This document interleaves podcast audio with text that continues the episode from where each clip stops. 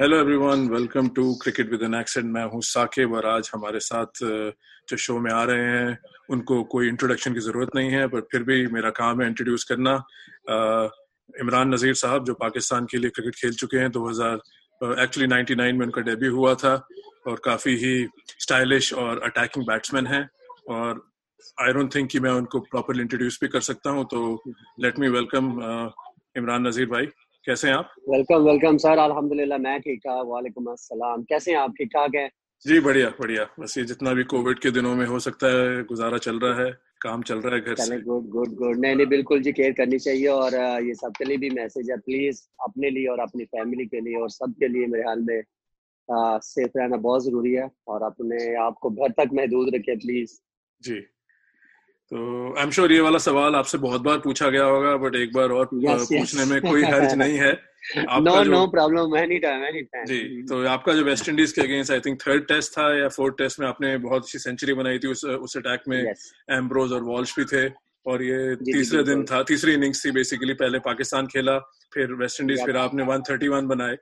तो वो इनिंग्स मेरे कुछ पाकिस्तानी फ्रेंड्स भी हैं सब कहते हैं it's one of the best innings by Pakistani opener for a long time तो उस इनिंग्स yes, के बाद आपको क्या लगता है कि आप अपनी जगह टेस्ट टीम में पूरी तरह से स्टेबल नहीं कर सके? आपका test career compare to one day career इतना ज़्यादा आपको चांस नहीं मिले? या उस इनिंग्स के बारे में बात करें और उसके बाद क्या एडजस्टमेंट थी जो आप नहीं कर पाए?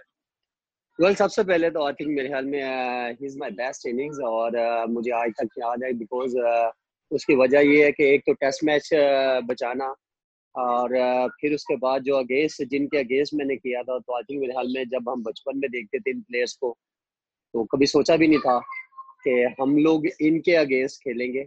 लेकिन थैंक्स गॉड मैं अल्लाह ताला का जितना भी शुक्र अदा करूँ कम मैं, और बड़ा मज़ा आया। One of the best innings मेरी कह सकते हैं कि मेरे कैरियर में वो एक ऐसी इनिंग्स है कि जो लाइफ टाइम इनिंग्स कह सकते हैं आप। तो मज़ा आया उसमें। और बाकी आई थिंक मेरे में जो सेकंड आपका क्वेश्चन है उसमें uh, बिल्कुल कह सकते हैं। एक्चुअली थोड़ा मैं खुद को भी एक चीज़ बहुत सारे इंटरव्यू में भी एक बात की है। आई थिंक मेरे में थोड़ा सा फास्ट और अग्रेसिव कह सकते हैं। मेरा कुछ नेचर ऐसा था। कुछ टाइमिंग और क्रिकेट मेरी ऐसी थी कि को बहुत ज़्यादा जो है ना अग्रेसिव प्लेयर्स में आता था। तो खेला मैं? आठ टेस्ट भी खेला मैं, ये नहीं कह सकता, लेकिन फिर उसके बाद वनडे तक मैं दूर रह गया।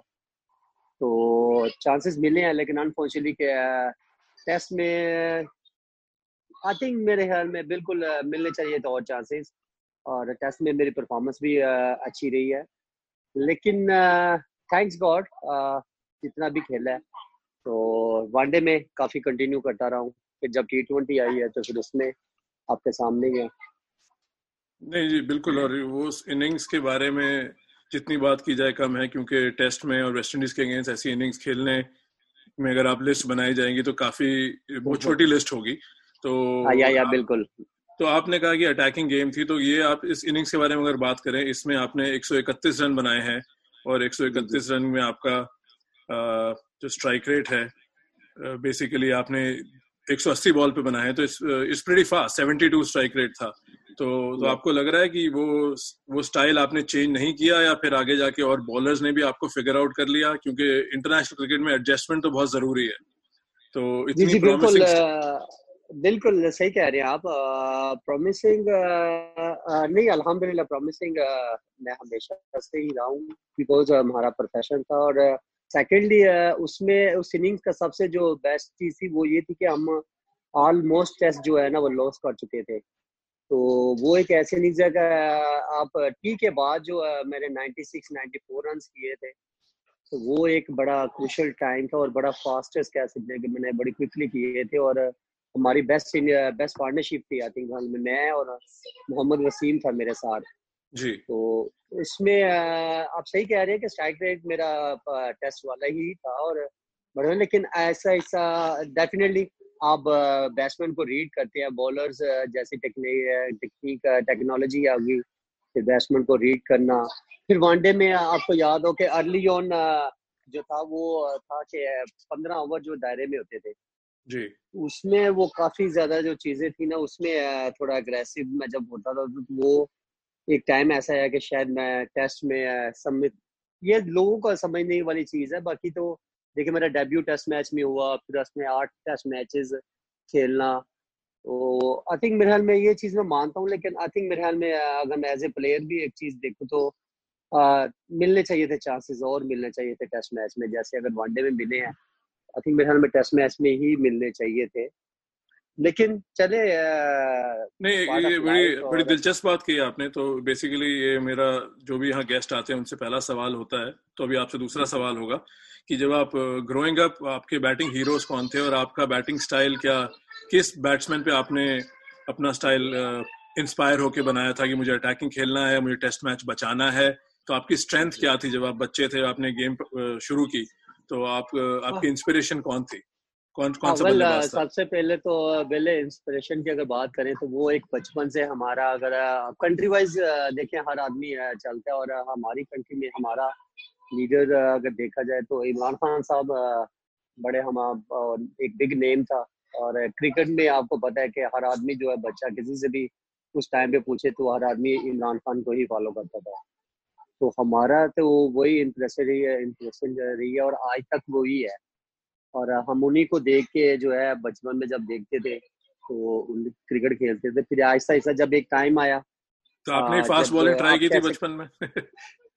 नहीं ऑनेस्टली फास्ट बॉलिंग मैं नहीं खैर मैं राइट एम लेग स्पिनर था साथ लेकिन ये था कि मुझे बैटिंग का बड़ा शौक था. और बैटिंग में जब हम अर्ली ऑन जब नया नया हम देखते थे टीवी पे, उस वक्त अगर मैं ब्रांड लारा की अगर बात करूँ या सचिन की बात करूँ पॉन्टिंग है तो बहुत सारे lot of lot of players जो है, उनको वॉच करते रहे हैं. मुझे आज भी है मैक था, फिर उसके बाद एलेक्स ट्यूवर्ट था और बहुत सारे हशल गिव्स देखा जाए तो बहुत ज़्यादा मैं उनको वॉच करता था। फिर मुझे जो पॉन्टिंग का जो स्टाइल और जो अग्रेसिव जिस तरह वो क्रिकेट खेलते थे, जब एक टाइम आया कि आपका फेवरेट प्लेयर में से एक चूज़ करना होता है तो वो मैं रिकी पॉन्टिंग की बैटिंग को बहुत ज़्यादा फॉलो करता था। तो वो उनका जिस तरह खेलना नो डाउट अगर मैं सचिन की बात करूँ तो Sachin big player Brian Lara तो ये एक बिग बिग नेम है बड़े प्लेयर हैं ये नहीं कि नहीं। लेकिन होता है अपने अपनी एक पर्सनल चॉइस होती है। तो वो मुझे रिक पॉन्टिंग जो है वो बड़ा मुझे ना मज़े के और बड़ा पसंद था वो प्लेयर उनकी जो स्टाइल था बैटिंग का स्पेशली जो उनका जो मेन मैं यहाँ बता दूँ व्यूअर्स को जो मेन चीज़ थी वो थी कट और पुल जो मुझे सबसे ज़्यादा पसंद थी। और अगर मेरे कैरियर में भी अगर देखा जाए तो कट और पुल का मैं बहुत ज़्यादा शौकीन और बड़ा मेरा फेवरेट शॉट्स में था। वो जो चीज़ थी ना, वो आपको पता है कि उसमें देखिए पाउंडिंग में कट और पुल जो है ना, वो बहुत ज़्यादा, वो बड़ी बड़े मज़े की खेलते थे। तो मैं उनकी, उनको बहुत ज़्यादा फॉलो करता था। और मेरा भी जो फिर बाद में कट और पुल का अगर देखा जाए तो वो भी अल्हम्दुलिल्लाह वो मैं अच्छा मैनेज करता था उसमें। तो इस वजह से वो मुझे जो ना वो बहुत ज़्यादा पसंद था रिकी पॉन्टिंग बिल्कुल वो अटैकिंग प्लेयर थे और उनको आई थिंक काफ़ी लोगों ने अपनी गेम उन पे मॉडल की है। तो, या, या, तो फिर जब आप आए उस टाइम टेस्ट क्रिकेट और one day cricket one day cricket बहुत पॉपुलर थी पर दोनों गेम्स ही तब उस टाइम टी ट्वेंटी का इजाद या इन्वेंशन नहीं हुआ था। तो आपको लगता है कि जो आज बैट्समैन बड़े हो रहे हैं उनपे ज़्यादा प्रेशर है कि तीन फॉर्मेट है क्रिकेट के और टेस्ट क्रिकेट भी बहुत अटैकिंग हो गई है। तो अगर आज इमरान नजीर अगर आज बड़े हो रहे होते तो किस टाइप के बैट्समैन होते? सर, सबसे पहले तो मैं यहाँ पे अपने व्यूवर्स को एक चीज़ ज़रूर मेंशन करूँगा। देखिए, एक तो क्रिकेट बहुत ज़्यादा चेंज हुई। टाइम टाइम की बात होती है। आपने एक वो कहते हैं पीरियड की बात है। जब मैंने क्रिकेट शुरू की, जब मैं क्रिकेट खेल रहा था थैंक्स गॉड मैं अपने आप को नंबर वन बड़ा लकीली समझता हूँ कि मैं बड़ी एक ऐसी टीम में और ऐसे प्लेयर्स के साथ खेल रहा हूँ। जो एक क्रिकेट को आ, कहते हैं एक समझते थे कि सिचुएशन कैसे हैंडल करनी है। और एक पढ़ी लिखी क्रिकेट आप कह सकते हैं कि वो उस टाइम पे क्रिकेट के मायने ये होती थी। अब अगर मैं अगर बात करूँ तो देखे नंबर वन व्यूवर्स को ये बताऊँ कि देखो मैं उस टाइम पे अगर मुझे क्रिकेट जो है ना वो अगर देखा जाए तो टेस्ट जो मेरी छुट्टी थी वो इसी वजह से थी कि मैं थोड़ा रैश और फास्ट खेलता था। वो जो पंद्रह ओवर जो होते थे ना, वो दायरे के मैं बड़े अच्छे यूटिलाइज करता था क्योंकि एक कॉन्फिडेंस होता है प्लेयर्स को कि आप अगर ये दायरा क्रॉस कर सकते हैं, मार सकते हैं, इसको पार कर सकते हैं। तो वो मैं अच्छा मैनेज करता था। फिर नया बॉल आता मेरे कट शॉट फुट शॉट अच्छी होती टाइमिंग अच्छी थी। तो इस वजह से वो देखे, फिर एक टाइम आया कि क्या डिसाइड किया कि यार ये फास्ट खेलता है और हम इसको वनडे में ही कंसीडर करते हैं। तो कहने का मकसद है कि आहिस्ता आहिस्ता मेरी वो टेस्ट क्रिकेट जो है ना, वो ऑफ़ हुई। और आज की अगर मैं बात करूँ तो देखें प्लेयर्स को ये सबसे पहले नंबर वन एक चीज़ अपने माइंड में रखनी चाहिए कि हम किस टाइप के और हमने प्लेयर्स बनना कैसे है।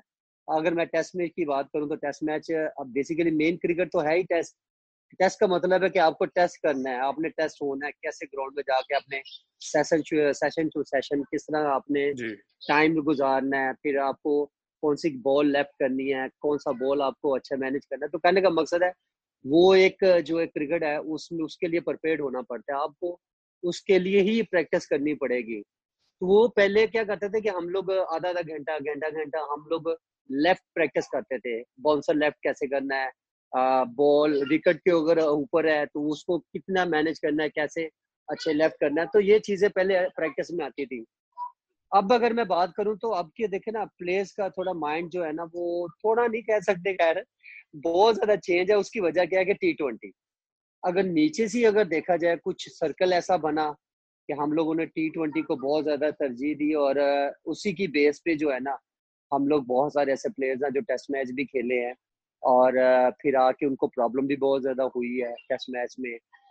वनडे में देखे ना, हम लोग कुछ मैनेज कर सकते हैं टी ट्वेंटी की बिना पर, लेकिन वनडे के अगर अपने अच्छा खेलना अब आपको आता है तो आप टेस्ट अच्छे से मैनेज कर सकते हैं। लेकिन तीनों थिंकिंग आपकी आप डिफरेंट डिफरेंट होनी चाहिए। और हम लोगों ने अगर देखा जाए, आज के प्लेयर्स मुश्किल क्यों क्यों उनको ज़्यादा होती है? क्योंकि वो टी ट्वेंटी में बहुत ज़्यादा इन्वॉल्व होती है और वो जब आपका एक देखे ना, मशीनरी है आपके बाजू जो है ना, वो एक मशीन है अगर देखा जाए तो। वो जब जहाँ जिस जगह सेट हो जाते हैं ना तो उनको जो है ना, वो फिर मैनेज करना जो है ना, वो थोड़ा मुश्किल होता है। तो यही आज के प्लेयर्स के लिए मेरा एक बिल्कुल एक मैसेज भी है, एज ए सीनियर प्लेयर के, प्लीज़ अगर आपने टेस्ट मैच खेलना है या वनडे खेलना है तो उनको उनकी दोनों डिफरेंट डिफरेंट नज़र से देखना पड़ेगा। देन फिर उसके बाद अगर टी ट्वेंटी है टी ट्वेंटी आपको सिर्फ़ आके जो है ना फास्ट क्रिकेट खेलनी है और उसमें देखना हर आवर्स में आपको एवरेज मेंटेन रखनी पड़ेगी। दस की है आठ की है। तो पहले अगर देखा जाए तो आपको आइडिया के आठ दस रन की एवरेज जो है ना वो बहुत बड़ी एवरेज गिनी जाती थी जी। लेकिन आज की क्रिकेट में अगर वनडे में भी देखा जाए तो पंद्रह बीस रन कोई एवरेज नहीं है पर इवन के पच्चीस भी है तो वो भी चेजेबल है। तो कहने का मतलब टी ट्वेंटी ने काफ़ी फॉर्मेट को ना चेंज कर दिया। क्रिकेट में एक डिफरेंट सिनेरियो लेके आए हैं। लेकिन प्लेयर्स को ये चीज़ अपने माइंड में रखनी चाहिए। अगर आपने टेस्ट खेलना है आ, या वनडे खेलना है तो दोनों को डिफरेंट डिफरेंट नज़र से आपको देखना पड़ेगा। अगर ये क्रिकेट मेन क्रिकेट ही यही है। अगर ये क्रिकेट आपको आती है तो आई थिंक मेरे ख्याल में टी ट्वेंटी बड़े अच्छे से आप मैनेज कर सकते हैं। नहीं जैसे red ball versus white ball ये ये आर्ग्यूमेंट फैंस में भी बहुत चलती है। तो मैं एक प्लेयर का नज़रिया लेना चाहता हूँ। कि हम जैसे लोग बोलते हैं कि भाई टेस्ट क्रिकेट में जो ओपनर है या टॉप थ्री है उनका जॉब बहुत डिफ़िकल्ट है। नई बॉल को खेलना या अटैक करना क्योंकि उस वक्त बॉलर भी फ्रेश है फ़ील्ड में भी कोई रिस्ट्रिक्शन नहीं है। तो आपके हिसाब से वो जो चैलेंज है दोनों वनडे और टेस्ट क्रिकेट का आपकी इरा में जो था तो उसमें. क्या क्राउड का प्रेशर भी था जैसे कि एक खिलाड़ी के लिए कि आपको अग्रेसिव ही खेलना है या वो आप कह रहे हैं कि आपकी वो मशीनरी जैसे कह रहे हैं आपकी मसल मेमोरी बन गई थी तो आपको वो शॉट्स खेलने थे इसीलिए शायद टेस्ट क्रिकेट में आपका कन्वर्जन रेट इतना अच्छा नहीं था। देखिए बिल्कुल आपने सही कहा। देखो ना, जब वनडे में क्रिकेट खेलता था तो उसमें क्या होता था कि हम लोग पहले पंद्रह ओवर किस तरह, देखिए, एक ओपनर्स का अब मैंने बताया ना सिचुएशन कैसे हैंडल करनी है अपने पार्टनरशिप कैसे लगानी है तो हम लोग क्या करते थे? अच्छा ये हमारी जो जॉब थी, हम लोग क्या करते थे कि पंद्रह ओवर कैसे यूटिलाइज करने हैं? तो उसमें फिर हम लोग शॉर्ट्स के लिए जाते थे। लेकिन जब टेस्ट मैच की बारी आती थी तो देखो test match totally different game है। इवन कि आपको बड़े बड़े गैप मिलते हैं उसमें क्या बॉलर्स इतना अर्ली ऑन आके ज़ोर नहीं लगाता पिचेस डिफरेंट होती है। उसमें आपको बॉलर्स को सीम मिलता है। और उसके लिए देखना, आपकी बॉडी इतनी मेंटेन इतनी कॉन्फिडेंस और इतना वो कहते ना, आपके ऊपर काबू होना चाहिए अपने आप के ऊपर कि आपने बहुत सारे ऐसे बॉल्स होते हैं जिनके ऊपर आप अच्छा ड्राइव मार सकते हैं अच्छा बैग लिफ्ट कर सकते हैं कट मार सकते हैं पुल मार सकते हैं। लेकिन आपको क्या है कि आपको वही बॉल आपको डॉट खेलना पड़ता है, फिर आपको लेफ़्ट भी करना पड़ता है। वो टोटली गेम चेंज है। बॉलर क्या है कि उसमें नए बॉल पे चांस लेता है कि मैं स्विंग करूँ बैट्समैन गलती करे। आपने देखा होगा टेस्ट मैच में बहुत ज़्यादा बड़े बड़े गैप है। आप बैट्समैन को यही लालच दी जाती है कि आप शॉट के लिए जाएँ। लेकिन उसी में वो बैट्समैन ट्रैप होता है। लेकिन आई थिंक मेरे ख्याल में अब जो है, अब तो पिचेस खैर, बहुत ज़्यादा मज़े की पिचेस टेस्ट मैच में भी बनती हैं। बैट्समैन के पास टाइम भी होता है, लेकिन बैट्समैन आई थिंक मेरे ख्याल में एक ही चीज़ है कि जितना सेल्फ कॉन्फिडेंस जितना अपने आप के ऊपर कंट्रोल रखेगा तो आई थिंक में उतना ही अच्छा आप जो है ना टेस्ट मैच में अच्छा सरवाइव करेंगे। टेस्ट मैच के प्रेशर की बात करते हैं कि आजकल की जो यंग जनरेशन है मैं किसी sorry sorry sir number one बिल्कुल बिल्कुल मैं आपका जो एक क्वेश्चन था जो क्राउड का प्रेशर और सॉरी क्राउड का जो प्रेशर की बात कर रहे हैं फिर आपके अग्रेसिव फन की जो बात कर रहे हैं। देखिए जब टेस्ट मैच की बारी आती है तो उसमें आपको आ, पता होता था कि मैंने भाई टेस्ट मैच खेल रहा हूँ। मैंने यहाँ पे कट भी छोड़नी है ड्राइव भी छोड़नी है बहुत ऐसे बॉल है जो अच्छा पुशअप भी कर सकते हैं बैक पे लिफ्ट भी मार सकते हैं पुल भी मार लेकिन वो छोड़ते थे। उसकी वजह क्या थी कि टेस्ट मैच है। हमने सेशन टू सेशन खेलना है और किस तरह पार्टनरशिप बिल्डअप करनी है। अर्ली ऑन आपने विकेट नहीं देनी तो वो लड़ना पड़ता था। तो वो क्राउड का देखिए क्राउड का प्रेशर तो ग्राउंड में जब आप इंटर होते हैं तो वो तो है ही है। वो तो आपको प्रेशर जब अच्छे से हैंडल नहीं करना आएगा तो आप कभी बड़े, मेरी नज़र में कोई भी बड़ा प्लेयर नहीं बनेगा बिकॉज़ क्रिकेट गेम ही प्रेशर गेम है। आपने अपने ऊपर नर्व्स पे कैसे काबू डालना? आपने अपना मेंटली स्ट्रेंथ जो स्ट्रेस है, वो कैसे रिलीज़ करना है? वो, ये चीज़ नंबर वन आपको सबसे पहले आनी चाहिए। अगर आप प्रेशर नहीं हैंडल कर सकते तो फिर आपके लिए क्रिकेट का जो है, वो बहुत, नहीं, बहुत ज़्यादा प्रॉब्लम है। अगर मैं आज की क्रिकेट क्रिकेटर्स की अगर बात करूँ तो मोस्टली आपने देखा होगा कि ऐसे ऐसी अर्ली ऑन शॉट खेलते हैं कि ऑनेस्टली हमारे टाइम पे अगर पहले की अगर मैं बात करूँ अर्ली जब मैं खेला तो उसमें अगर इस तरह की शॉट मारते तो दोबारा कभी चांस भी नहीं मिलता आई थिंक वो क्या कोच बड़े प्लेयर जितने भी थे, वो भाई ये तो इस काबल ही नहीं है इसको क्रिकेट खिलाया जाए। तो वेवर शॉट जो है बेटैमी शॉट शॉट मारने का कोई तुक ही नहीं बनता फिर भी आप गलत शॉट मार के स्टंप होना या निकल के मार देना तो आज जितनी क्रिकेट में पहले आपने देखा होगा टेस्ट मैच में स्टंप आउट होना मेरे हाल में खुद खुशी कहते थे जैसे रन आउट में कहते हैं। जी। तो आजकल की क्रिकेट में बहुत सारे स्टंप आउट होते हैं निकल के मारने जाते हैं खड़ी हो जाती है स्टंप होते हैं। तो वो एक बहुत बड़ा जुनब गिना जाता था उस टाइम पे। ज़रूर। तो आजकल जो है आ, मैं बिल्कुल प्लेयर्स को मैं बहुत सारे ऐसे प्लेयर्स हैं जिनसे मैं मेरी होती बात है कि आपने देखिए टेस्ट मैच या वनडे खेलने तो पचास ओवर बहुत ज़्यादा है बहुत ज़्यादा। एक ओपनर्स के लिए मेरे ख्याल में साढ़े तीन घंटे टू मच एक एक बॉल जब आप सरवाइव करेंगे एक एक बॉल जब खेलेंगे तो आपके लिए बहुत लंबा टाइम है। आई थिंक में उसमें भी स्टडी नंबर वन देखें इसमें क्रिकेट में है स्टडी आपकी स्टडी देखनी मेंटल स्ट्रेंथ इतनी आप स्ट्रॉन्ग है और कि, किस तरह आप आप मैनेज करते हैं बॉलर्स को और फिर ग्राउंड का प्रेशर फिर आपकी टीवी एक टाइम एसोसिएशन आती है कि आपको चार रन की एवरेज मुश्किल होती है छह से सात प्लेट आउट होते हैं आपके। फिर एक प्लेयर जो सीनियर हिसाब का खड़ा होता है फिर आपका ऑलराउंडर होते हैं या विकेट कीपर होता है या बॉलर्स होते हैं फिर उसको आपने अच्छे से कैसे मैनेज करना है कि यार मैं क्लोज लेके जाऊँ मैचेस बहुत सारे ऐसे मैचेस हैं जो सिंगल हैंडली बैट्समैन जितवाते रहे हैं। तो कहने का मकसद है कि आपको स्टडी बहुत ज़रूरी है। अगर क्रिकेट में आप मेंटली स्ट्रांग नहीं है क्राउड का प्रेशर नहीं हैंडल कर सकते तो वो फिर लॉन्ग टाइम आते और थिंक सो मेरा निकाल के वो कभी लॉन्ग टाइम बड़ा प्लेयर बने या बड़े इनिंग्स बिल्डअप कर सके। जी। अब अपने जो भी बात की बड़ी ज़बरदस्त बात है कि ये मेंटल स्ट्रेंथ जो है एक बैट्समैन की और हमें कई बार ये रियलाइज़ नहीं होता जैसे पाँच दिन का टेस्ट मैच है। अभी आपके ब्रिज टाउन टेस्ट की फिर बात करते हैं जिसमें आपने 131 बनाए। पहले इनिंग्स में आपने दो बनाए। हम्म। तो एक बैट्समैन के लिए जल्दी आउट हो जाए उसको फिर दो दो दिन फील्डिंग करनी पड़ती है। उस वक्त उसकी मेंटल टफनेस क्या है कि हम तो टीवी पे जो लोग देख रहे हैं हमें बॉलर दिख रहे हैं और वेस्ट इंडीज के बैट्समैन दिख रहे हैं। पर हम पाकिस्तान का जो जो भी खिलाड़ी आउट हो गया है उसके दिमाग में क्या गुजर रहा है कि भाई एम्ब्रोज वॉल्श हैं टीम टेस्ट मैच फंसा हुआ है टीम हार सकती है। तो उस वक्त एक बैट्समैन क्या सोच रहा है जब वो दो दिन फील्डिंग कर रहा है बस? मैं मैं, हम लोग ना, मैं मैं हँसी इस वजह से रहा था बिकॉज़ ये जो चीज़ जो आपने क्वेश्चन पूछा, ये जब हम लोग क्रिकेट में जब ये चीज़ें खेलते थे ना, उस वक्त ये अक्सर रात में जब बैठते थे ना तो आपस में जब मेंटली रिलैक्सेशन के लिए जब आपस में एक दूसरे से जोक करते थे कि यार, दो दिन फील्डिंग की है और जाते पहली बॉल पे बंदा आउट हो जाए और उसके बाद फिर सारा सारा दिन एक दिन अगर बैटिंग करी जाए या डेढ़ दिन की जाए या दो दिन की जाए वो बाहर बंदा टू मच बोर मसलन के अपने आप को वो कहते हैं ना मार रहा होता है। तो वो वो जो है ना वो आपको कितना स्ट्रॉन्ग करता है वो फिर एक जो कहते हैं ना इंकरेज होती है कि यार मैं अब आ, कभी भी जो है ना मैं पूरा हंड्रेड टेन परसेंट जो है ना अपनी कोशिश करूँगा। देखे होता है पहली बॉल पे भी टेस्ट मैच भी होते हैं आउट और अच्छे अच्छे बॉल भी है देखे ना बॉलर्स भी है ऐसा है कि वो पहली बॉल ही ऐसा करते हैं आउट कर जाते हैं। लेकिन बैट्समैन अगर अपनी गलती से हो तो वो फिर उसके बाद जो टाइम जो है ना वो ऐसे ही है समझे कि बंदा कहता है यार यही खत्म हो जाए सारा कुछ। बस। तो कहने का मतलब साढ़े तीन वनडे में देख ले साढ़े तीन घंटे की फील्डिंग की और जाते पहले ओवर में आउट हो जाए तो अब बाहर आके बंदा सिर्फ़ ताली ही गुजार सकता है। नहीं तो वो एक बड़ा मुश्किल टाइम है और वो वो जो चीज़ है ना इसीलिए बैट्समैन ना मेंटली इतना स्ट्रांग हो कि उस टाइम को भी आपने किस तरह वो कहते ना पास करना है कि वो किस तरह स्पेड करना है टाइम आपने।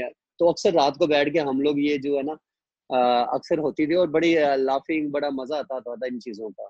जी। वो क्यों वो यही इसी वजह से कि ज़ाहिर बात है अब मेंटली थोड़ा जो है रिलैक्स तो होना ही है ना।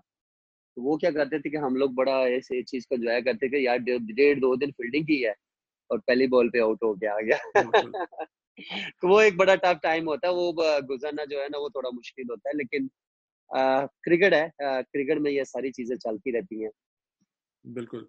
तो मेरा जो अगला सवाल है वो भी I think I am sure हर खिलाड़ी से पूछा जाता है फॉर्मर से करंट से। अभी पाकिस्तान की जो पाइपलाइन है बैट्समैन की उसमें क्या ऐसा टैलेंट दिख रहा है? आपको कोई नए ऐसे फेसेस दिख रहे हैं जो आगे जाके टेस्ट मैच में पाकिस्तान के लिए लंबा खेलेंगे? क्योंकि इंडिया में इस वक्त जैसे अगर देखा जाए तो हमारी टेस्ट बैटिंग लाइनअप काफ़ी स्ट्रांग है। पाकिस्तान में बाबर आज़म है और अभी कुछ यंगस्टर्स आ रहे हैं। तो ऐसे कोई खिलाड़ी हैं जिसके बारे में आप मेंशन करना चाहेंगे कि जिनमें काफ़ी आपको लग रहा है कि टेस्ट टेस्ट क्वालिटी का प्लेयर नज़र आ रहा है अभी?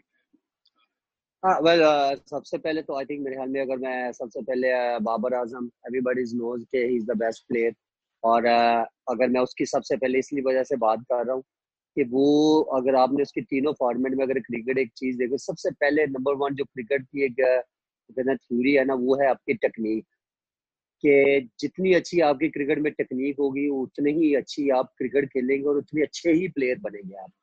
और बाबर आज़म की मैं इसलिए सबसे पहले बात की है आ, बिल्कुल he is the number one batsman और उसकी टेक्निक बहुत मज़े की है। इसी तरह अगर मैं विराट कोहली की अगर बात करूँ तो वही कि उसकी टेक्निक रोहित शर्मा की बात करूँ या मैं अगर पाकिस्तानी टीम की अगर बात करूँ तो अनदर देन आबद अली अगर मैं बात करूँ तो बहुत ज़्यादा मेच्योर और टेक्निक वाइज बहुत सॉलिड है और बहुत साउंड क्रिकेटर है ये दोनों।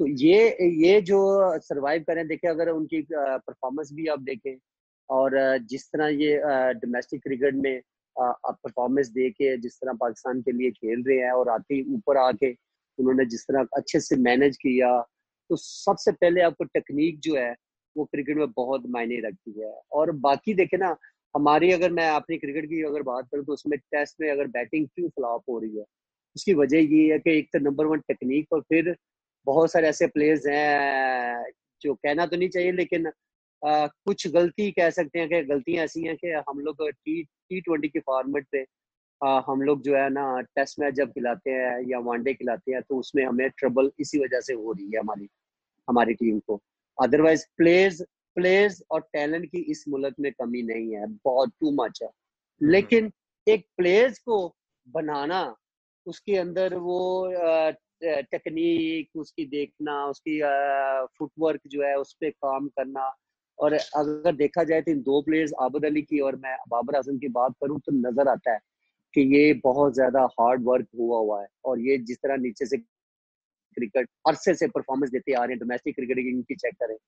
तो ये ऐसे प्लेयर्स हैं कि जो टेस्ट क्रिकेट में बहुत ही बड़े मज़े से देखो ना, अजहर अली, अगर मैं अजहर अली की बात करूँ तो वो देख ले।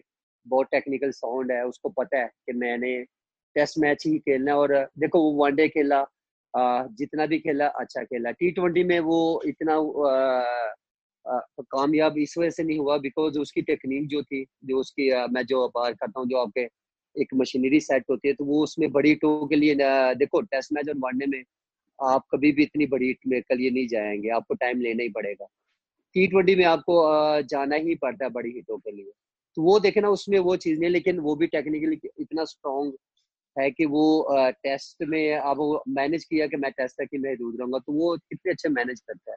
तो कहने का मकसद है कि हमारे यहाँ पे हम अर्ली ऑन जो है ना हम एक टैलेंट देखते हैं और हम बहुत ज़्यादा जल्दी जो है ना अग्रेसिव होते हैं कि यार शायद हमें बहुत अच्छा टैलेंट मिल गया है।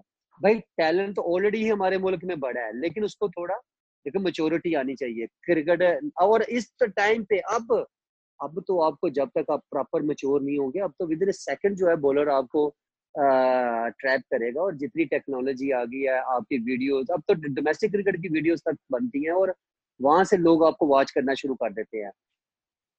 तो वो आपकी खामियाँ निकालते हैं निकालते हैं कि ये काम वीक है ये कौन सी ज़्यादा फेवरेट शॉट है। तो वो बॉलर्स पहले होता था, था आपको बॉलर्स देखने के बावजूद भी जो है वो वो मैच टू मैच देखते थे नेशनल मैच देखते थे कि यार मैच में रिकॉर्डिंग हुई इसकी देखते थे तो यार ये इसका ये फेवरेट शॉट है। अब तो बहुत ज़्यादा टेक्नोलॉजी अब तो बहुत ज़्यादा एक विद इन सेकंड जो है ना आपकी कमज़ोरी पकड़ी जाती है। तो अब अब आपको बहुत टेक्निकली होना पड़ेगा स्ट्रांग होना पड़ेगा। आपने तीन फॉर्मेट की बात की तो मैं आपसे एक सवाल पूछता हूँ जैसे इंडिया के प्लेयर हैं चेतेश्वर पुजारा बड़ा प्लेयर है बट वन डायमेंशनल प्लेयर है। तो आपको लगता है कि आज की क्रिकेट में ऐसे खिलाड़ी के भी देख के कोई जू, जूनियर यंगस्टर देख रहा हो और उनकी उनको कहना है अगर मुझे टेस्ट मैच ही खेलना है तो मैं अपनी गेम उसी में मॉडल करूँ या जो जब बच्चा होता है तो इंसान चाहता है वो सारी गेम खेले। आई एम श्योर पुजारा ने भी कोशिश की थी वो वनडे या व्हाइट बॉल खेले। पर इस वक्त उनकी जो जगह है वो इंडिया के लिए बहुत ज़रूरी है वो नंबर तीन पे आते हैं। तो आपको लगता है आज की इस मल्टी फॉर्मेट दुनिया में ऐसे खिलाड़ी की भी ज़रूरत है जो एक ही फॉर्मेट खेल सकता है? सर, क्यों नहीं? ज़रूर। उसकी वजह क्या है कि अगर मैं सबसे पहले अजहर अली की मिसाल दूँ तो देखे ना, उन्होंने अपने आप में दूध कर लिया कि मैं टेस्ट क्रिकेट ही खेलूँगा। वो टेस्ट ही खेल रहे हैं। और ये यंगस्टर को देखना चाहिए कि कौन सा ऐसा प्लेयर है, अगर जो बंदा कहता है कि यार, मैं टेस्ट क्रिकेटर बनूँगा और मैं वनडे खेलूँगा। सबसे पहले तो आपको टेस्ट क्रिकेट आनी चाहिए। जब आपको टेस्ट क्रिकेट आएगी, फिर आप वनडे बहुत अच्छा मैनेज कर सकेंगे। जब वनडे आप अच्छा मैनेज कर सकेंगे, फिर टी ट्वेंटी देखो कोई भी है, इस दौर में वट एवर पुजारा है वट एवर अजहर अली है आबद है, या वट कोई भी प्लेयर है, बाबर क्या है, हर आदमी छिक्का मार सकता है। कोई भी ऐसा प्लेयर नहीं इवन के पहले होता था कि बॉलर्स नहीं मार सकते थे, बहुत सारे ऐसे बैट्समैन है, कुछ अर्ली ऑन क्या पूरी इनिंग्स में छक्का नहीं होता था। अब कोई भी ऐसा बैट्समैन या कोई भी ऐसा प्लेयर नहीं है, ये जो छह ना मार रहा हो। अगर आप इंटरनेशनल खेल रहे हैं तो क्लब क्रिकेट और भी डोमेस्टिक क्रिकेट कहीं ना कहीं से आप वनडे टी ट्वेंटी तो आप खेल ही रहे हैं एज ए सीनियर प्लेयर तो वो चीज़ है, लेकिन ये आपको देखना पड़ेगा कि आप कहाँ एडजस्ट हो रहे हैं। अब पुजारा की अगर मैं बात की तो आपने देखे, पुजारा की जो टेक्निकल साउंड है उसको वो प्रॉपर टाइम लेता है। वो अर्लियन अगर जाके अगर मैं आप कह नहीं कोई भी उसको कहेगा कि आपने भाई अर्लियन जाके चिके मारने हैं, वो कभी भी नहीं लगेंगे उससे। कभी भी नहीं लग सकते, हो ही नहीं सकता। वो मुश्किल होता है ऐसे बैट्समैन के लिए, क्योंकि ऐसे बैट्समैन को टाइम चाहिए होता है। विकेट पे स्टे करना होता है, वो क्या है कि अपने आप को एडजस्ट करते हैं। फिर उसके बाद जाके बड़ी हिटों के लिए जाते हैं। तो ये यंगस्टर को यही चीज़ है, जो आज आज आपने ये बड़ा अच्छा क्वेश्चन किया कि आज अगर देखा जाए तो इसी चीज़ की कमी आ रही है। आज प्लेयर्स का माइंड सेट है कि मैं टी ट्वेंटी जब खेलूँगा लीग्स में और मैं वहाँ लीग्स में सिलेक्ट हूँ वहाँ से अगर मैं अच्छा परफॉर्मेंस दूँगा तो मैं खेल जाऊँगा नेशनल टीम के लिए। तो वो एक माइंडसेट जो है ना ऐसे प्लेयर आई थिंक मेरे ख्याल में वो गलत है। आपको जो डोमेस्टिक क्रिकेट है, आपको उसमें इतना परफॉर्मेंस देनी चाहिए फोर डे क्रिकेट में कि जो प्लेयर जो सिलेक्टर्स होते हैं, वो वॉच करें कि यार ये ऐसी पिचेस पे और फोर डे मैचेस में इतनी अच्छी देखो ना, पहले की क्रिकेट में वनडे और फोर डे में ही परफॉर्मेंस दे के आपको नेशनल टीम में लिया जाता था। वो क्या होता था कि वो आपको एक एक दो दो सीज़न तीन तीन सीज़न आपको वॉच किया जाता था। देन फिर उसके बाद जब आप मेचोरिटी भी आप में है कॉन्फिडेंस भी आप में है देन उसके बाद सैड मैचेस में चांस देना अंडर नाइनटीन खेलना, इस तरह से। तो कहने का मकसद है, आपको जब नेशनल टीम में आते थे तो जो लॉन्ग टर्म के लिए खेलने, वो कॉन्फिडेंस होते थे। आते परफॉर्म करना, फिर उनको आइडिया होता था कि यार मैंने क्राउड का प्रेशर किस तरह हैंडल करना है। तो ये जब मेच्योरिटी के साथ ही ये चीज़ें आती है और यंगस्टर के लिए एक चीज़ ये है, आप प्लेयर्स को वॉच करें। अगर टेस्ट मैच आपने खेलने आपने अच्छी क्रिकेट खेलनी है तो उसके लिए आपको प्लेयर्स को वॉच करना पड़ेगा कौन सा प्लेयर कितना टाइम उसकी टेक्निकल कितना साउंड है और टेक्निक कितनी अच्छी है उसका फुटवर्क देखना पड़ेगा। तो ये प्लेयर्स को देखो वीडियो देखने से प्लेयर्स को देखने से बहुत नहीं मैं समझता बहुत ज़्यादा क्रिकेट आपको समझ भी आती है और आप अच्छा भी खेलते हैं। नहीं सही बात है। तो पाकिस्तान में अगर डोमेस्टिक क्रिकेट पे एक आधा सवाल और किया जाए तो डोमेस्टिक क्रिकेट में रेड बॉल का फ्यूचर क्या है?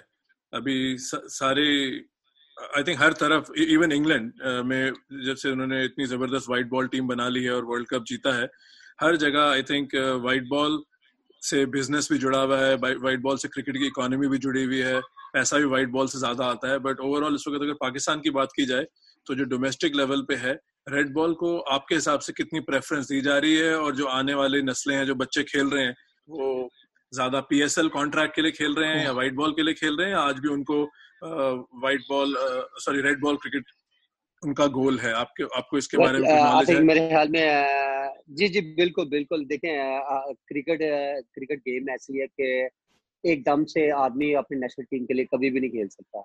ये तो हो ही नहीं सकता कि मैं कुछ भी ना खेलूं और पाकिस्तान के लिए खेल जाऊँ। ये तो नंबर वन ये तो सवाल ही नहीं पैदा होता। देखें आपकी क्रिकेट हमेशा से जो है ना, जब तक आपकी डोमेस्टिक क्रिकेट अच्छी नहीं होगी, आप कभी भी आपकी नेशनल टीम अच्छी नहीं बनेगी। अगर मैं पहले की बात करूँ तो हमारे पास जितने, हमारे पाकिस्तान की एक टीम अगर देखा है, आपको खैर पता ही है कि पाकिस्तान की टीम कहाँ स्टैंड करती थी, क्या बॉलर से मेंटली कितने स्ट्रॉन्ग थे बैट्समैनों की अगर बात की जाए session to session situation to situation opener से लेके one down four down fifth down तो कहने का मतलब सबको पता होता था कि मैंने पचास ओवर कैसे खेलने हैं। सबको अपनी अपनी जॉब का पता होता था। लेकिन वो उसकी वजह क्या थी कि डोमेस्टिक बहुत ज़्यादा स्ट्रॉन्ग थी। थोड़ा सा मैं ये कह दूँगा कि हमारी डोमेस्टिक देखे मैं अकेला नहीं, बहुत सारे ऐसे लोग हैं। हमारी डोमेस्टिक क्रिकेट कह सकते हैं कि उसमें थोड़ा सा डाउनफॉल जिस तरह आया, हमने उसको जो चेंजिंग की, बहुत सारे फॉर्मेट से डिफरेंट डिफरेंट माइंड के साथ हमने शुरू करवाई क्रिकेट वो आई थिंक मेरे हाल में वो जो चीज़ है ना, हमें बहुत अरसे से ये चीज़ भुगतनी पड़ रही है, जो कि अगर मैं नेशनल टीम की बात करूँ तो इसी वजह से कि आज हमारा अगर टेस्ट में रैंकिंग देखें या वनडे में देखें तो इसी वजह से कि हमारा डोमेस्टिक स्ट्रक्चर जो है, वो नहीं सही। वो जब चेंजिंग अप करेंगे, different different mind, different different ऐसे बंदे आए, हर बंदे ने अपनी आके थ्योरी जब आजमाई, चेंज किया उसमें क्या है कि बहुत सारे ऐसे प्लेयर्स फिर मौका ना मिलना, बहुत सारी ऐसी चीज़ें हैं कि प्लेयर्स को परफॉर्मेंस के बाद जब आप आगे उसको फ्यूचर नज़र नहीं आएगा, वो एक चीज़ जो है ना बड़ी हमारे जो कह सकते हैं कि हमें डाउनफॉल लेके गया और आई थिंक मेरे ख्याल में डोमेस्टिक जो है ना वो सबसे बेस्ट क्रिकेट है, वो उसको जब, वो जब तक नहीं सही होगी, तब तक आपकी नेशनल टीम कभी भी अच्छा सर्वाइव नहीं करेगी, क्योंकि प्लेयर्स टी ट्वेंटी देखो आज हमारा बहुत सारे ऐसे प्लेयर्स हैं सेवेंटी एटी परसेंट कह सकते हैं कि वो सिर्फ़ टी ट्वेंटी की ही बेस पे जो है ना वो वहीं पे स्ट्रेंथ मज़बूत है कि हम लोग टी ट्वेंटी में अच्छा परफॉर्म करें तो हम खेल जाएँगे। और हो भी रहा है कि बहुत सारे नहीं बहुत सारे ऐसे प्लेयर वो टी ट्वेंटी की ही बेस पे आ रहे हैं। वो आगे जाके फिर देखें बहुत कम ऐसे प्लेयर्स हैं जो आगे क्लिक करते हैं। बिल्कुल। लेकिन मोस्टली अगर देखा जाए तो ऐसे प्लेयर्स हैं कि वो आए चले गए, आए, चले गए, आए, चले गए। तो आई थिंक मेरे ख्याल में आपकी डोमेस्टिक क्रिकेट अगर अच्छी नहीं है तो वो ऑलरेडी हमारे सामने है, क्योंकि हमने जिस टाइप की क्रिकेट खेली एक सीज़न में बीस बीस मैचेस खेलना फोर्थ डे फिर उसके बाद दस और दस बीस बीस वनडे खेलने। चालीस बीस और बीस बीस फोर्थ डे और बीस वो तो आप खुद देखे ना, आज आठ, दस, सात, आठ सात आठ में आई सॉरी मैं शायद मे भी ज़्यादा बोल रहा हूँ लेकिन आई एम सॉरी काफ़ी देर से मैं टच में नहीं हूँ क्रिकेट में लेकिन मुझे जो आइडिया तीन चार मैचेस चार पाँच जो आ, कट किया के ग्रुप भी शेयर में बना दिए गए उसमें सर प्लेयर्स देखे ना एक मैच में अगर अच्छा परफॉर्म नहीं होता तो उसको चेंज कर दिया दो में नहीं हुआ तो चेंज कर तो हिस्से आपके हिस्से में मैचेस कितने आए दो तीन उसमें प्लेयर्स ने क्या चेक होना है? देखो जब पहले क्या होता था लंबा लॉन्ग सीज़न होता था डिपार्टमेंट से आपने अलग खेलना है फिर रीजन से अलग खेलना है। डिपार्टमेंट वाले प्लेयर ही रीजन में जाके खेलते थे और जो बहुत ज़्यादा स्ट्रॉन्ग नीचे से ग्रेड टू से या बहुत ज़्यादा स्ट्रॉन्ग प्लेयर्स ऊपर आते थे वो आके एक एक दो दो करके डिपार्टमेंट भी, भी जगह बनाते थे और डोमेस्टिक में भी जगह बनाते थे। तो इस तरह प्लेयर्स बनते हैं। अब अर्ली ऑन देखना डोमेस्टिक का हमने क्या किया? डिपार्टमेंट अलग कर दिए। अनफॉर्चुनेटली अब तो डिपार्टमेंट खैर बंद कर दिए जो सबसे बड़ी हमारी इस क्रिकेट का डाउनफॉल कह सकते हैं। फिर उसके बाद डोमेस्टिक की अगर बात करें तो डोमेस्टिक में ये जो मैं भी बता रहा हूँ कि इतने कम मैचेस तो वो फिर सर उसमें प्लेयर्स कहाँ आएँगे? वो तो फिर जाके, सीधा जाके टक्कर मारेंगे टी ट्वेंटी में तो भाई ये ही खेलो। वो हर आदमी नीचे से आ ही टी ट्वेंटी रहा क्योंकि क्लब क्रिकेट हमने टी ट्वेंटी तक महदूद कर दी। टूर्नामेंट बहुत ज़्यादा होते हैं, वो सारे टी ट्वेंटी के हैं। बहुत कम, पहले कम से कम पैंतीस ओवर होते थे।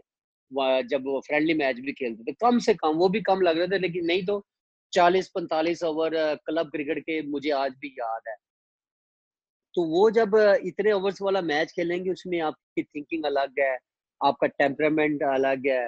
अब 20 ओवर में नो no डाउट मैं खुद देखे ना बीस ओवर का प्लेयर मुझे बहुत सारी दुनिया फास्ट क्रिकेट में मानती है, और बीस ओवर ओवर का बड़ा प्लेयर मानते लेकिन मैंने जो मेन क्रिकेट शुरू की और जो क्रिकेट खेल के ऊपर आया देखे ना, वो तो क्रिकेट जो थी वही आया ना।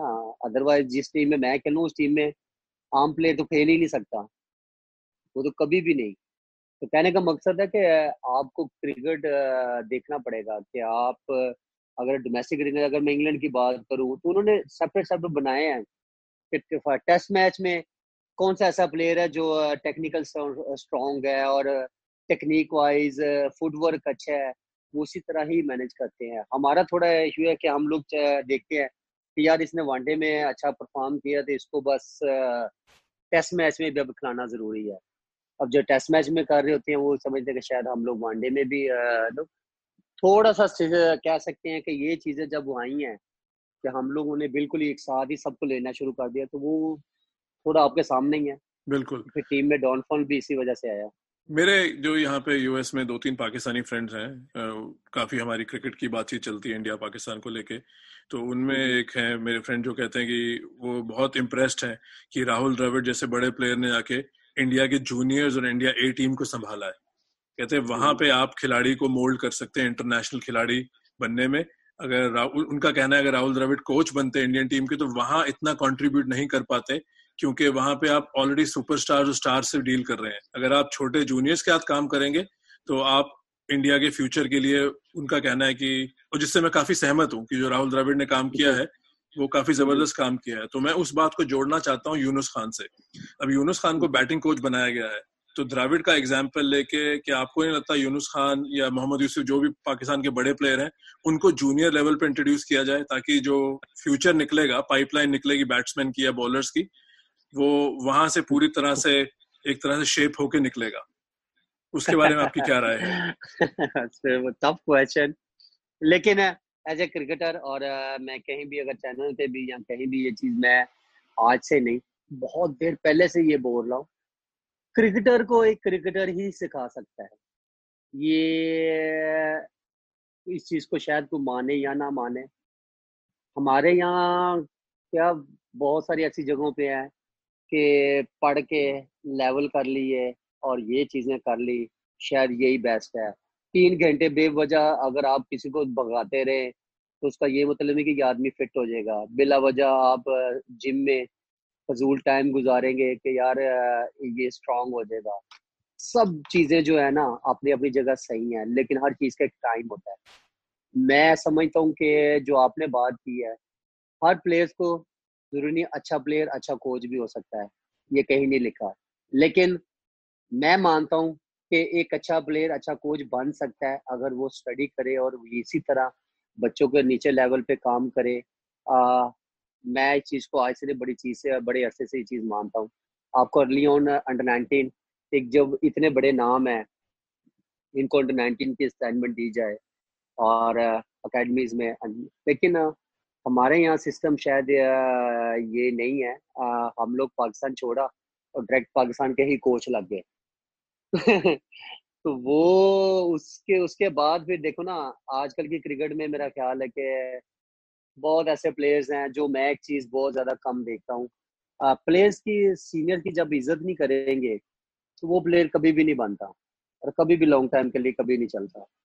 और ये चीज़ है, यूनस खान आज टीम के साथ आया और, कोई ऐसी जादू वाली छड़ी तो है नहीं, किसी के पास भी नहीं है।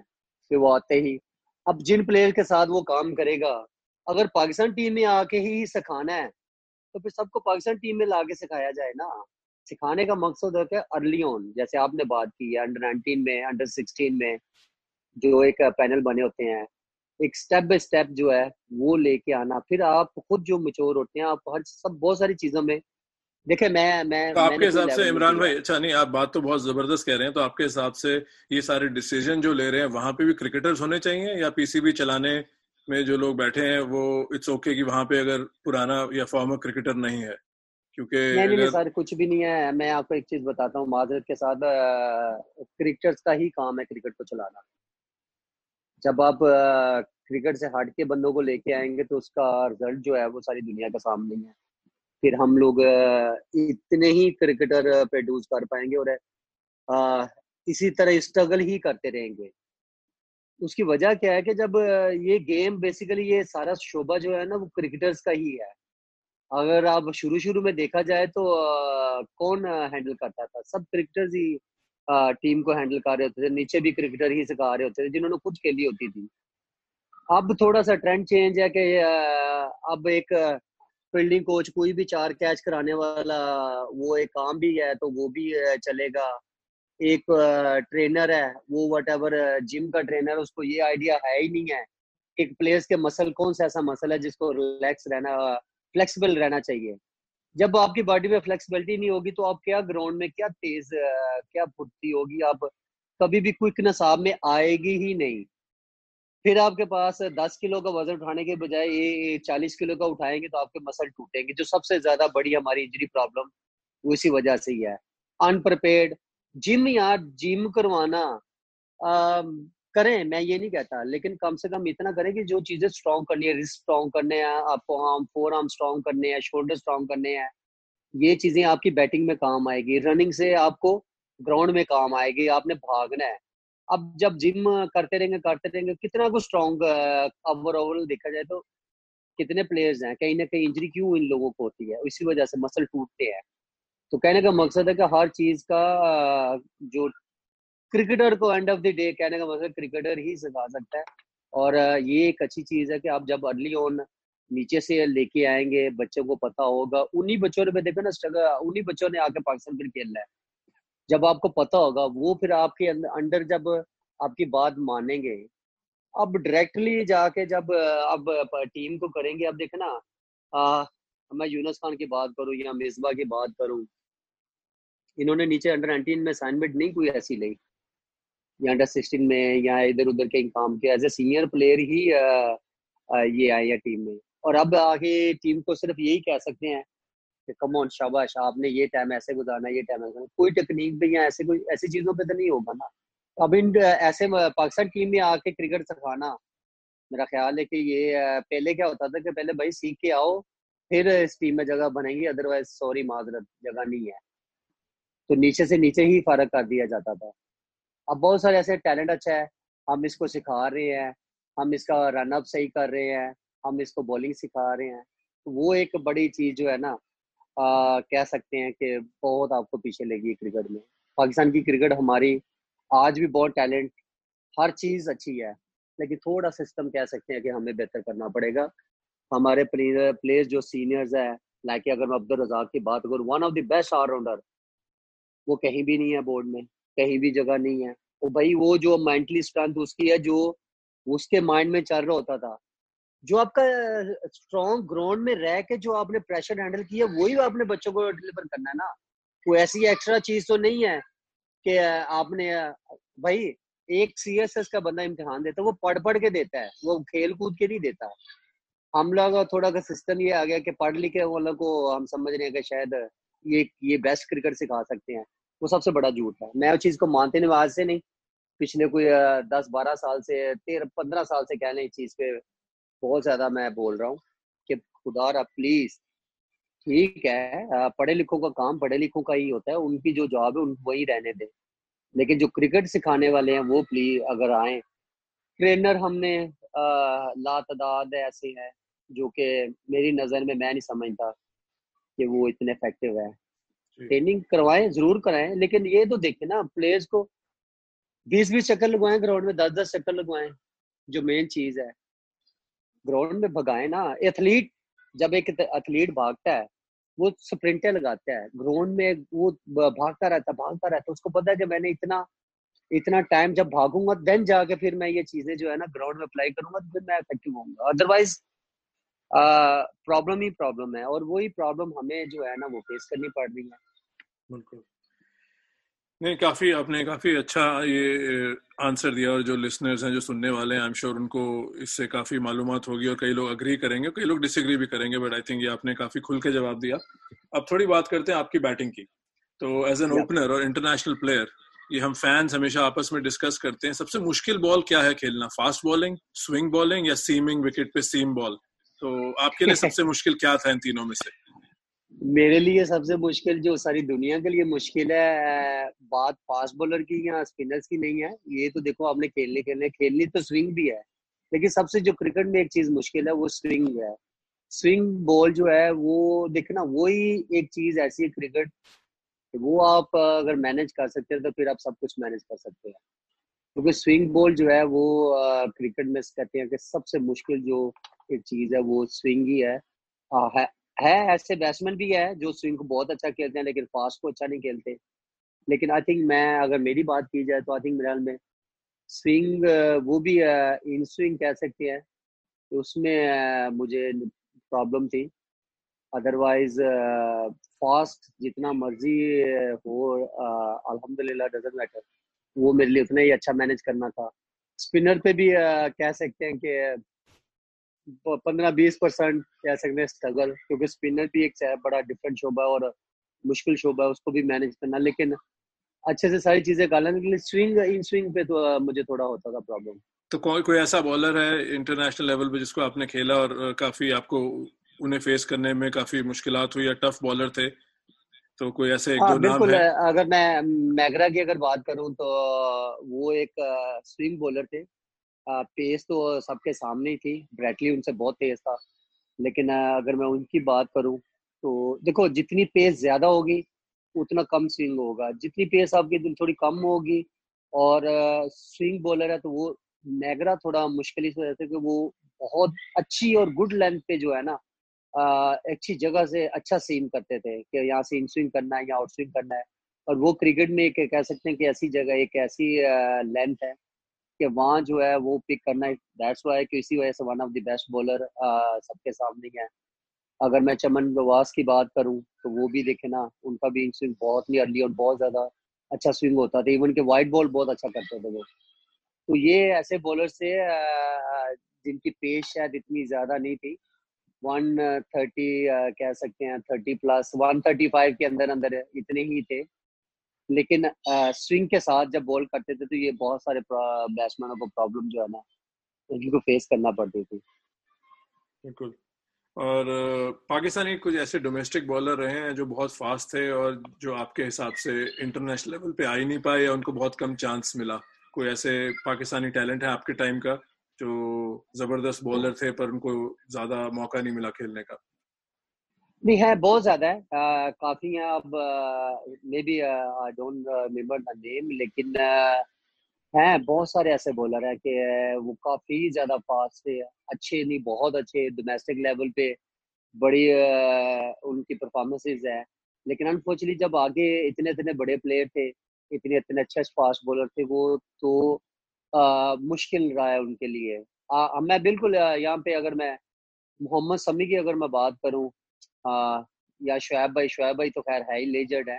आ, उन्होंने जितनी क्रिकेट खेली आई थिंक उनके जरा पाँव का कह सकते हैं फुट का थोड़ा इशू था। अदरवाइज़ उन्होंने जितना बड़ी हिम्मत से और बड़ी मज़े से जो दुनिया पे उन्होंने क्रिकेट खेली है वो तो चलो है ही है। लेकिन मोहम्मद समी का मुझे है कि मोहम्मद समी एक ऐसे बॉलर थे कि अगर लास्ट मोमेंट पर तक देखा जाए तो वो बहुत वो कहते थे एक बड़ा एथलीट और बड़ा फिट वो बॉलर था और उनको कह सकते हैं कि मेरी नज़र में बहुत ही, बहुत ज़्यादा कम चांसेस मिले हैं।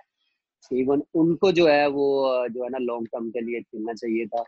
क्योंकि वो एक फास्टेस्ट अगर देखा जाए आफ्टर शुएब अख्तर तो मेरे ख्याल में वही थे। तो और भी है, लेकिन समी मोहम्मद समी जो है ना, वो बहुत एक एथलीट और बड़ा अग्रेसिव क्रिकेटर था।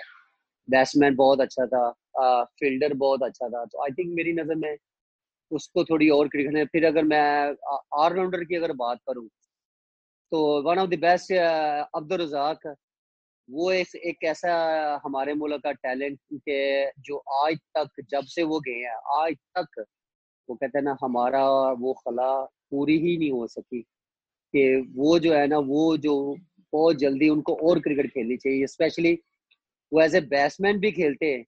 तो मेरा ख्याल है कि कह सकते हैं कि टी ट्वेंटी तक वनडे तक अभी तक वो ऐसा बैट्समैन था कि वो बहुत अच्छे से जिस तरह उन्होंने क्योंकि उनके सबसे बड़ी मेन चीज़ क्या थी कि वो लास्ट ओवरों को और लास्ट जो प्रेशर होता है उसको वो बहुत अच्छा मैनेज करते थे। वो गेम रीड बहुत अच्छा करते थे। यस यस यस उनकी एक नहीं ला तादाद इनिंग्सें ऐसी हैं जो उन्होंने वन साइड मैच नीचे जाके जो है ना बड़े प्रेशर से बड़े मज़े से हैंडल किए थे। तो आई थिंक मेरे ख्याल में वो उनको भी लॉन्ग टर्म के लिए खेलना चाहिए था। तो जब बात अब कप्तानी ही करते हैं। दो तीन सवाल और बचे हैं फिर मुझे पता है संडे है और आपको जाना भी है। हाँ, तो हाँ, पहले हाँ, कप्तानी की बात करते हैं। तो आप काफ़ी कैप्टन के अंडर खेले हैं। किस कप्तान का स्टाइल आपको पसंद आया जिसके अंदर आप ज़्यादा फ्लरिश कर पाए आप ज़्यादा अच्छा अपने, अपनी टीम में सिक्योर फील किया। तो कोई ऐसे कैप्टनशिप स्टाइल है जो आपके करियर में आपको ज़्यादा सूट किया, जितने भी कैप्टन के साथ आप खेले हैं? नंबर वन अगर मैं देखा जाए तो थैंक्स गॉड के मैं लकीली मैं एक बड़ा बेस्ट कैप्टन कह सकते हैं कि इस मुल्क का। नहीं जब से मैंने शुरू किया बेस्ट कप्तान वसीम भाई, वसीम अकरम, उनके अंडर मैंने डेब्यू किया। और मैंने उनसे बहुत नहीं, मैं खुद जो एक समझे क्लब से लेके अपने डिपार्टमेंट फिर बहुत ज़्यादा मतलब कि अच्छे तक सब जगह कैप्टनसी ही करता रहा और मैंने उनसे बहुत बहुत नहीं, बहुत कुछ सीखा।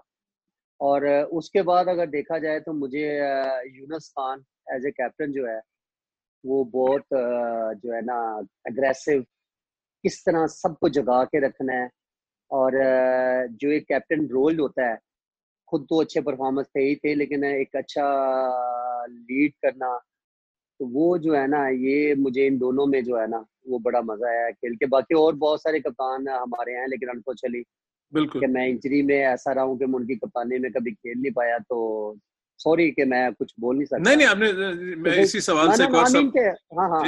एक और सवाल करना चाहता हूँ। एक इंसान जब खेला ही ना हो देखो ग्राउंड के अंदर पता चलता है। अब टीवी पे रीड बहुत सारी चीज़ें होती हैं लेकिन बाहर बैठ के बड़ा अच्छा होता है आसान होता है कि इस बॉल को मैं इधर मार देता इस कप्तान को ये वाला। लेकिन डिपेंड करता है कि ग्राउंड के अंदर जब खुद भी आप खड़े हो तो आपका भी माइंड वैसे ही चल रहा होता है कि यार इस कप्तान को अब ये डिसीज़न लेना चाहिए। बिल्कुल। और ऑन द स्पॉट वो बंदा डिसीज़न ले तो वो फिर आ, कहते हैं ना कि एक अच्छा कैप्टन कह सकते हैं। लेकिन आ, ये दो कप्तान मेरी नज़र में ऐसे हैं कि एक और सवाल है जो आपने जवाब दिया। मैं इससे सोच रहा हूँ कि अगर आप इंडिया पाकिस्तान की हिस्ट्री देखें तो काफ़ी बॉलर्स बेदी इमरान खान कपिल देव वसीम अकरम अनिल कुंबले वकार यूनुस तो काफ़ी बॉलर्स ने कप्तानी की है।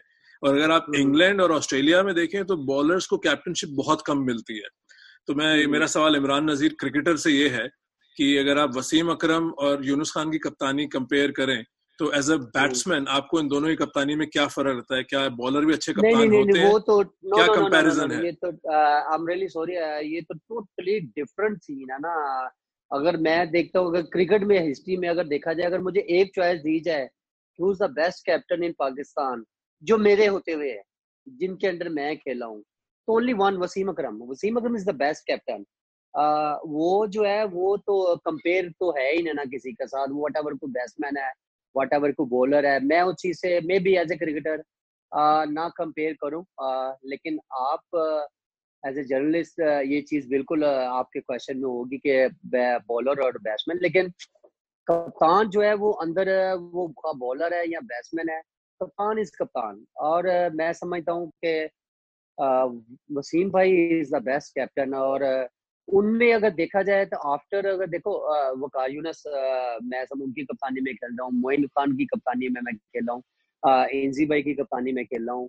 लेकिन वो उनका जो प्रेशर एक ग्राउंड में प्लस दूसरी टीम के ऊपर जो होता था ना, वो एक टोटली डिफरेंट नज़र आता था और वो मैं चीज़ें बड़ी देखता था और नो डाउट ये जितने भी नाम लिए हैं, ये खुद बड़े अच्छे कैप्टन लीडर देखे ना मुकायूनस एक बहुत गुड कैप्टन और बड़े मैचेस हमने जीते इनके अंडर और मैं बड़े लंबी क्रिकेट खेला हूँ। फिर उसके बाद देखो ना कहने का मकसद है कि यूनस खान जिस तरह अग्रेसिव ग्राउंड में फिर प्लेस का देखे ना कप्तान का प्लेस के ऊपर एक डर रहना चाहिए। जो मैं समझता हूँ आज मैं सॉरी सॉरी सॉरी कहने का मकसद है कि जो आज वो चीज़ मुझे नज़र नहीं आती और उसकी वजह यही है देखो, आपके जब उस्ताद, देखो ना, उस्ताद का डर नहीं होगा तो आप कभी भी बड़ा नहीं बन सकेंगे। ये मेरा एक पर्सनली मानना है। कैप्टन का आपके ऊपर डर होना चाहिए कि यार मुझे कप्तान ने अगर कोई जो जॉब दी है as a bowler as a batsman तो वो मुझे पूरी ही करनी है। मैं अपनी हंड्रेड परसेंट ये कोशिश करूँ बाकी अल्लाह के हाथ में है। तो आई थिंक ख्याल में नहीं मैं नहीं नहीं मैं माफ़ी चाहूँगा मेरा सवाल का मतलब ये नहीं था। मेरे सवाल का मतलब ये था कि इसमें सही गलत नहीं है। नहीं नहीं मैं जो मैं मैंने आपको वैसे फ्लो में एक चीज़ बताई है कि एक डिटेल में एक चीज़ बताई है। बाकी जगह ना बहुत सारे ऐसे बॉलर कामयाब रहे हैं कप्तान बहुत सारे ऐसे बैट्समैन कप्तान रहे हैं। तो अगर मैं स्टीवा की बात करूँ सबसे पहले तो वो देखे ना एक अच्छे ऑलराउंडर कह सकते हैं। वो भी आप उनको मेन बैट्समैन नहीं कह सकते ना मेन बॉलर कह सकते एक ऑलराउंडर थे। ये आप मानते हैं ना? नहीं मेरा कहने का मतलब ये है कि जैसे कि आप इमरान खान या कपिल देव को ले लें दोनों ने इंडिया और पाकिस्तान को वर्ल्ड कप जिताया है और इमरान खान की गिनती ग्रेट कैप्टन में होती है। मेरा कहने का मतलब ये है कि इसमें सही गलत नहीं है मेरा कहने का मतलब है टेस्ट मैच में जो एक बॉलर कैप्टन है उसका सोचने का तरीका एक बैट्समैन कैप्टन से तो डिफरेंट होता है। ये हमें नहीं पता जी जी, जी मैंने मैंने मैंने नहीं नहीं नहीं मैंने आपकी बात का अगर आप देखें तो मैंने ये ही क्वेश्चन आंसर दिया सॉरी दिया है कि मैंने डिटेल में इसलिए आपको बताया कि इसमें मैं एज ए क्रिकेटर मैं शायद इस चीज़ को ना मानूं कि ये वट एवर बॉलर है या बैट्समैन है जो कप्तान के ग्राउंड में अंदर जो लीड करना होता है जी। वो बहुत ज़्यादा मायने रखता है। एज ए क्रिकेटर मैं ये मैं मैं ये आंसर दे रहा हूँ। बाकी देखो ना हर बंदे का अपना अपना व्यू है कि यार ये बॉलर है शायद इसकी थिंकिंग अलग हो सकती देखो खेलनी तो क्रिकेट ही अंदर जाके। ऐसे ही है। बिल्कुल। तो मैं मेरा कहने का मकसद है अब अब अगर मैं कपिल देव जी की बात करूँ या इमरान खान साहब की बात करूँ तो वो देखे ना उनके टाइम पे हमने क्रिकेट बहुत बचपन में देखी हुई है और हमें इतना लेकिन हमने अगर मैं इमरान खान साहब की बात करूँ तो हमने उनके मिसालें क्रिकेट हिस्ट्री में जो उन लोगों ने क्या क्या किया हुआ है हम लोग उनको देख देख के जिस तरह आए हैं और जो जो बातें सुनी है फिर जो जो पुराने मैचेस अब जब 92 के मैचेस हम देखते थे जब क्रिकेटर खुद बन गए हैं वो देखते थे उसमें जो चीज़ें चीज़ें हम लोग देखते थे जब नोट करते थे चीज़ें तो देखे ना एक अच्छा कप्तान वो देखे ना बॉलर उनकी जो थिंकिंग होती थी और एक टाइम पे देखे ना डिसीज़न ये लेना कि खुद फ्रंट लीड करना कि मैं खुद आ, वो क्या कहते हैं वन डाउन आना शुरू हो गए थे। तो ये चीज़ें जो है ना, ये मायने रखती हैं और आई थिंक मेरे ख्याल में बॉलर भी बेस्ट कप्तान मेरी नज़र में और बैट्समैन भी बेस्ट कप्तान और इवन के विकेट कीपर अगर देखा जाए तो मैं समझता हूँ कि विकेट कीपर एक ऐसा कप्तान होता है कि जो इन दोनों से हट के जो ज़्यादा बेस्ट कप्तानी कर सकता है बिकॉज़ वो बहुत चीज़ें रीड वो वो जो चीज़ रीड कर रहा होता है वो शायद लेफ़्ट राइट वाले हम लोग शायद ना करें रीड जी नहीं ये बिल्कुल ही सही बात है और ये विकेट कीपर कप्तान भी काफ़ी देखे हैं धोनी है और मोइन खान ने कप्तानी की है। तो काफ़ी मज़ा है आपसे बात करके इस चले इस पॉडकास्ट का आखिरी सवाल ये है कि पीएसएल का पाकिस्तान में वापस आना इससे पाकिस्तान क्रिकेट का क्या फ़ायदा होगा और इससे वाइट बॉल जो चैनल है पाकिस्तान का जो टैलेंट है तो उससे इसका आपके हिसाब से क्या कनेक्शन है और वापस पाकिस्तान में आने से गेम में क्या इजाफा होगा? वेल सबसे पहले तो थैंक्स गॉड अल्हम्दुलिल्लाह जितना भी अल्लाह ताला का शुक्र अदा करें एज ए पाकिस्तानी और एज ए क्रिकेटर के शुक्र शुक्र अल्हम्दुलिल्लाह कि पाकिस्तान में क्रिकेट आई है नंबर वन उसके बाद अगर पीएसएल की मैं बात कीजिए तो पीएसएल हमारे पाकिस्तान के लिए एक बहुत बड़ा ब्रांड है। उसमें अगर मैं फ्रेंचाइजी की बात करूँ तो बहुत सारे ऐसे यंगस्टर हैं, बहुत सारे ऐसे कोचेज हैं लोकल कोचेज हैं। जिनको एक नज़रिया मिला, एक जरा मिला, एक प्लेटफॉर्म मिला कि उसमें छोटी छोटी पार्ट पार्टिसिपेट करने का एक जॉब्स कह सकते हैं। तो वो मैं एक समझता हूँ कि पाकिस्तान क्रिकेट के लिए एक बहुत ही, बहुत एक अच्छा स्टेप है जो मैंने बार बार शुक्र अदा करा एज ए क्रिकेटर कि क्रिकेट पाकिस्तान में आई है। देखिए, पाकिस्तान में क्रिकेट होगी या कि लोगों को अवेयरनेस मिलेगी, जो क्राउड जिस तरह आपने देखा ही होगा पीएसएल में जिस तरह फुल पैक हर मैच में इवन के। होता है मोस्टली कुछ ऐसे मैच होते हैं कि नहीं आते, लेकिन फुल हर मैच में जिस तरह क्राउड का आना, लोगों का जोश खरोश और फिर बहुत सारे ऐसे लोग हैं जिनको इनकी वजह से जॉब मिल रही है। आई थिंक मेरे ख्याल में ये बहुत ही बहुत ज़्यादा चीज़ें इकॉनमी वाइज एक कंट्री वाइज हर चीज़ इस चीज़ में इन्वॉल्व है।